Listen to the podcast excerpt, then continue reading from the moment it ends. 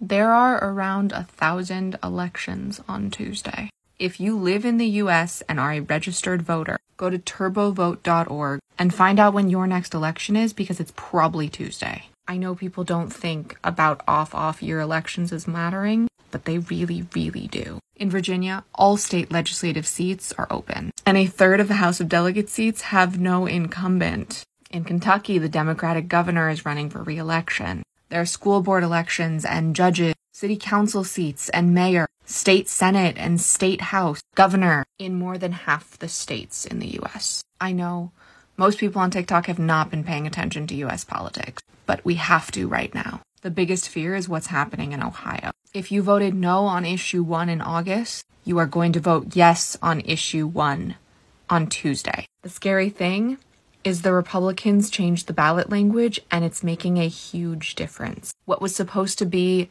a slam dunk isn't anymore. The first point in the original ballot language read every individual has the right to make and carry out one's own reproductive decisions, including but not limited to decisions on contraception, fertility treatments, continuing one's own pregnancy, miscarriages, and abortion. And it was changed to establish in the Constitution of the state of Ohio an individual right to one's own reproductive medical treatment, including but not limited to abortion. The bill includes contraception, fertility treatment, miscarriage, and continuing one's own pregnancy. But they made it seem like it's just about abortion. Moving on to Section 2. The original bill read The state shall not directly or indirectly burden, penalize, prohibit, interfere with, or discriminate against either an individual's voluntary exercise of this right or a person or entity that assists an individual exercising this right unless the state demonstrates that it is using the least restrictive means to advance the individual's health in ordinance with a widely accepted and evidence based standards of care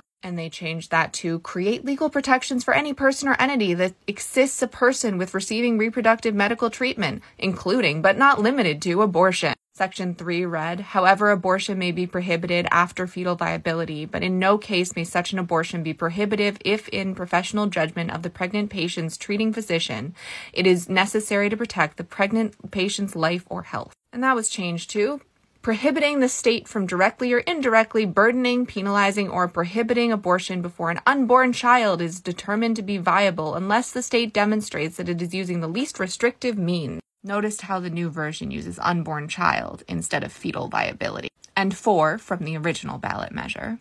As used in this section, fetal viability means the point in a pregnancy when, in the professional judgment of the pregnant patient's treating physician, the fetus has a significant likelihood of surviving outside the uterus with reasonable measures. This is determined on a case by case basis, and state includes any governmental entity and political subdivision. And they changed that to grant a pregnant woman's treating physician the authority to determine on a case by case basis whether an unborn child is viable. And then they added two more. Only allow the state to prohibit an abortion after an unborn child is determined by a pregnant woman's treating physician to be viable, only if the physician does not consider the abortion necessary to protect the pregnant woman's life or health. And always allow an unborn child to be aborted at any stage of pregnancy, regardless of viability, if in the treating physician's determination the abortion is necessary to protect the pregnant woman's life or health. For the record, if this does pass, the language that will be in the law is the original language. This new language is only for the ballot and has nothing whatsoever to do with the actual law. So, based on the original language, it's overwhelming. 68% of people would vote yes. Based on the new language, only 52%, with 12% undecided. And it gets worse with independent voters. Original language, 70% of independent voters would be voting yes. Ballot language, only 43%, with 17% undecided. Not to mention, 26,000 voter registration forms were purged with no way to re register until after the election. If you live in Ohio and you are registered to vote, even if you never vote except in a presidential election, maybe you don't even vote in presidential elections, you have to vote on Tuesday if you haven't already. We can't lose this. If we lose this, it's going to set a really dangerous precedent. Your vote is your voice, and your voice is your superpower. I hope Tuesday goes well. Please spread this.